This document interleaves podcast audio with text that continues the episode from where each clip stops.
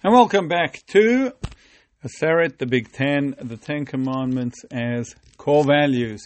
And today we're up to Lo Tirtzach, do not murder. And obviously, we understand that's the worst crime a person could do. The challenge is how do we understand this as a core value for day to day, minute to minute living? The literal meaning of murder is unjust killing. The great commentator, the Ibn Ezra, explains that we should not murder directly or indirectly. For example, giving someone bad advice that could land up killing them is contained in do not murder. The Torah, halacha, Jewish law, considers someone alive as long as their heart is beating. It considers a fetus as considered alive. However, a mother's life does take precedence over her fetus's life, and um, suicide is considered murder of the self. What's underlying this diber, this commandment?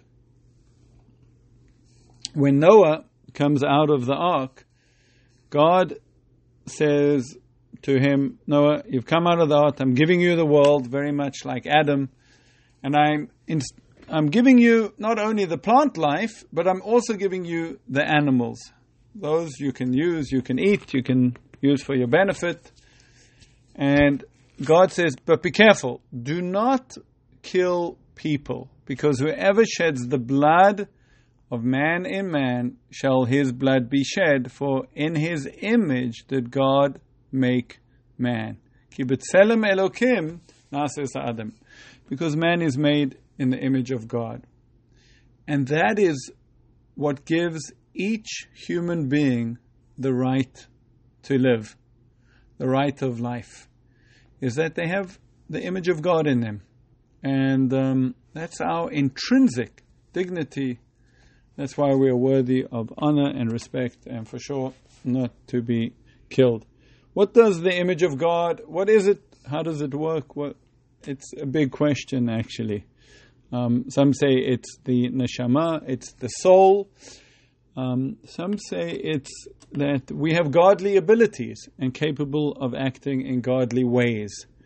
Our godly image gives us developed emotions, intellect, the ability to comprehend abstract con- con- concepts, the ability to have conscious, free will decisions, and therefore the potential to be moral, the ability to be just, truthful, and peaceful, to show love, compassion, and mercy, to make this world a better place, to complete the act of creation.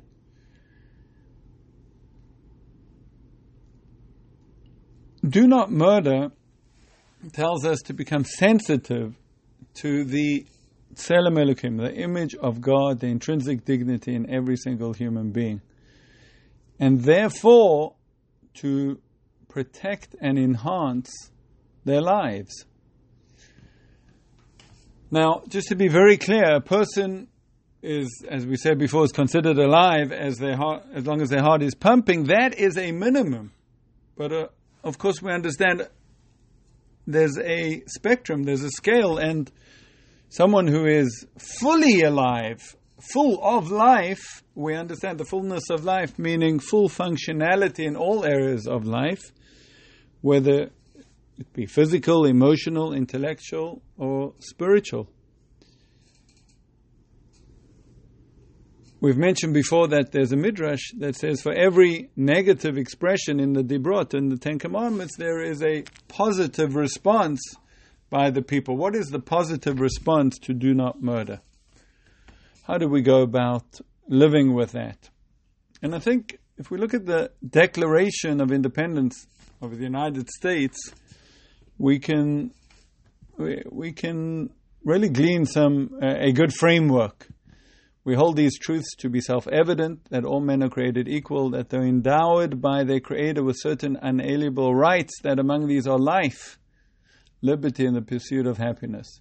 That to secure these rights, governments are instituted amongst men, laying its foundation on such principles and organizing its powers in such form as to them seem most likely to affect their safety and happiness. To facilitate these goals, So similarly, the this deber is not leaving it to government. Surely government is included, but each individual person, everyone here, we are all responsible to nurture life, to create a society from starting with the individual to the family, to the community, to the neighborhood, the town, the city, the, the entire world should be a place where we are focused on protecting and enhancing the potential for vibrancy in all aspects of life. Let's start with the physical.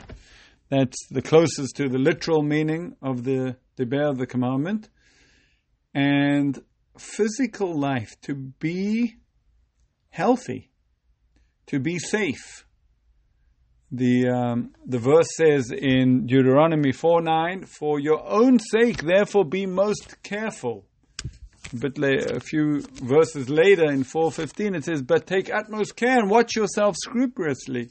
And our oral law tells us, the Talmud tells us that this is talking about take scrupulous care about your physical life. Be healthy. Take care of yourself. Do not murder applies to oneself.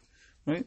make sure you are physically healthy. Take what is um, how do we do that? Very simply. Our eating habits, our exercising habits, our sleeping habits. Um, being careful, very careful with drinking, obviously staying away from drugs, etc. That's included in this most basic core value of Judaism. Life is a gift. Life is precious. Life is you're in the, it's the image of God that we are protecting. It's fascinating, by the way, that these verses, even though the Talmud explains that they are speaking about physical life, are written in the context of Sinai, the Sinai experience when God says, You saw no shape when God spoke to you at Sinai out of the fire. And so that you will not forget the things that you saw with your eyes as long as you live, and make them known to your children, children's children and to your children's children. And that's the context in which we're told be careful with your life because nurturing life includes our holistic experience from our most basic physical needs to our most intense experience with the Almighty. Besides health is safety. We are told to remove all potential danger. When you build a new house, you shall make a guardrail for your roof, so that you shall not cause blood to be spilled in your house. And the Rambam, Maimonides, comments, so to any obstruction that is, in da- that is a danger to life must be removed as a matter of positive duty and extreme nece- necessary caution. Beyond our physical health and security, we're also told to be careful with our physical environment, the world around us. The, there's a beautiful midrash that says when God created Adam and Eve, he took him and showed him all the trees of the Garden of Eden and said to him, See my works, how beautiful and praiseworthy they are. And everything that I created, I created for you. Be careful not to spoil or destroy my world, for if you do, there will be nobody after you to repair it. So, on the physical level, do not murder as a core value of nurturing life tells us to be careful with our diet, exercise, sleep, safety at home and work, in the car, be alert to security dangers, solve conflict peacefully solve all conflict peacefully, nurture our physical lives and the physical world around us. Beyond the physical, there's the emotional. And the Talmud tells us anyone who publicly shames, embarrasses his friend in public is as if he is shofech damim, shed his blood. And it's not an exaggeration. It's an it's a sensitivity to the fact that life is not just physical, but it's also emotional. And even colloquially, we know that a battered spouse who's complaining about their spouse who says, every time they insult me, they're killing me. We understand.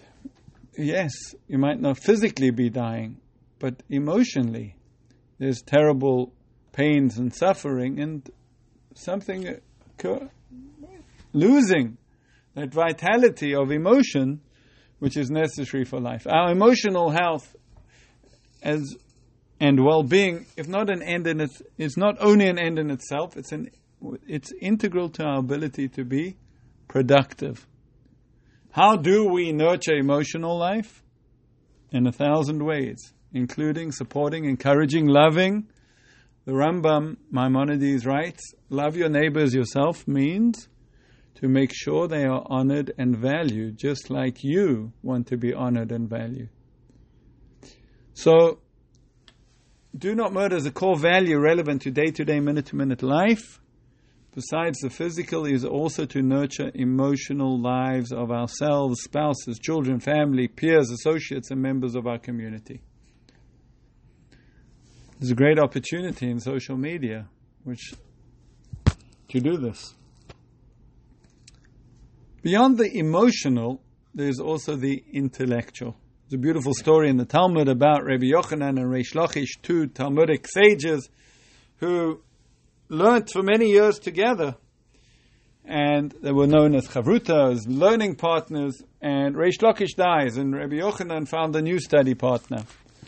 However, his new study partner always always agreed with him and brought him proofs for what he was saying. And eventually, Rabbi Yochanan laments and begs for his old learning partner, Reish Lakish, saying, when Reish Lakish, when I learned with Reish Lakish, he would challenge me with 24 questions and I would have to answer 24 answers. I couldn't give one answer to answer them all together. And through that process, we found clarity. And that's what the Talmud means. Another Talmudic sage, Rava, says, O chavruta or matuta. Either a learning partner or death. And what does he mean? He means that intellectual life is also life. And it needs to be nurtured. And it needs to be nurtured by exploring, challenging, and being challenged in our intellectual endeavors, in what we are studying. We all need others to help us learn and develop our ability to think and be able to discuss our ideas with them. Our children need to be able to discuss ideas and, be, and we need to be involved in their education. It's an art to challenge intellectually as at the same time as being emotionally supportive. Beyond the, the emotional is the spiritual. And that's what Moses, in his last speech to the people, says I call heaven and earth as witnesses day I've put before you life and death, blessing and curse. Choose life. And what was Moses talking about? Moses was saying that although our spiritual life is our most ethereal area of, area of life, it's the most significant. As King Solomon, the wisest of all men, concludes, the sum of the matter, sof davar, when all is said and done, respect God and observe His commandments, for this is the whole man. And this spiritual life, more than any of the other aspects, the physical, the emotional, the intellectual, is really what takes us and gives us access to eternal life. And that's what it says in Ethics of Our Fathers one who acquires words of Torah has acquired for himself the life of the world to come. So, do not murder as a core value tells us to nurture life even on the intellectual level, create and support opportunities to acquire Torah knowledge, to do mitzvot, to improve our character, to elevate ourselves and make a positive impact on the world around us. Do not murder is a core value of Judaism. It starts with the physical, it includes the emotional, the intellectual, and the spiritual. Thank you for listening.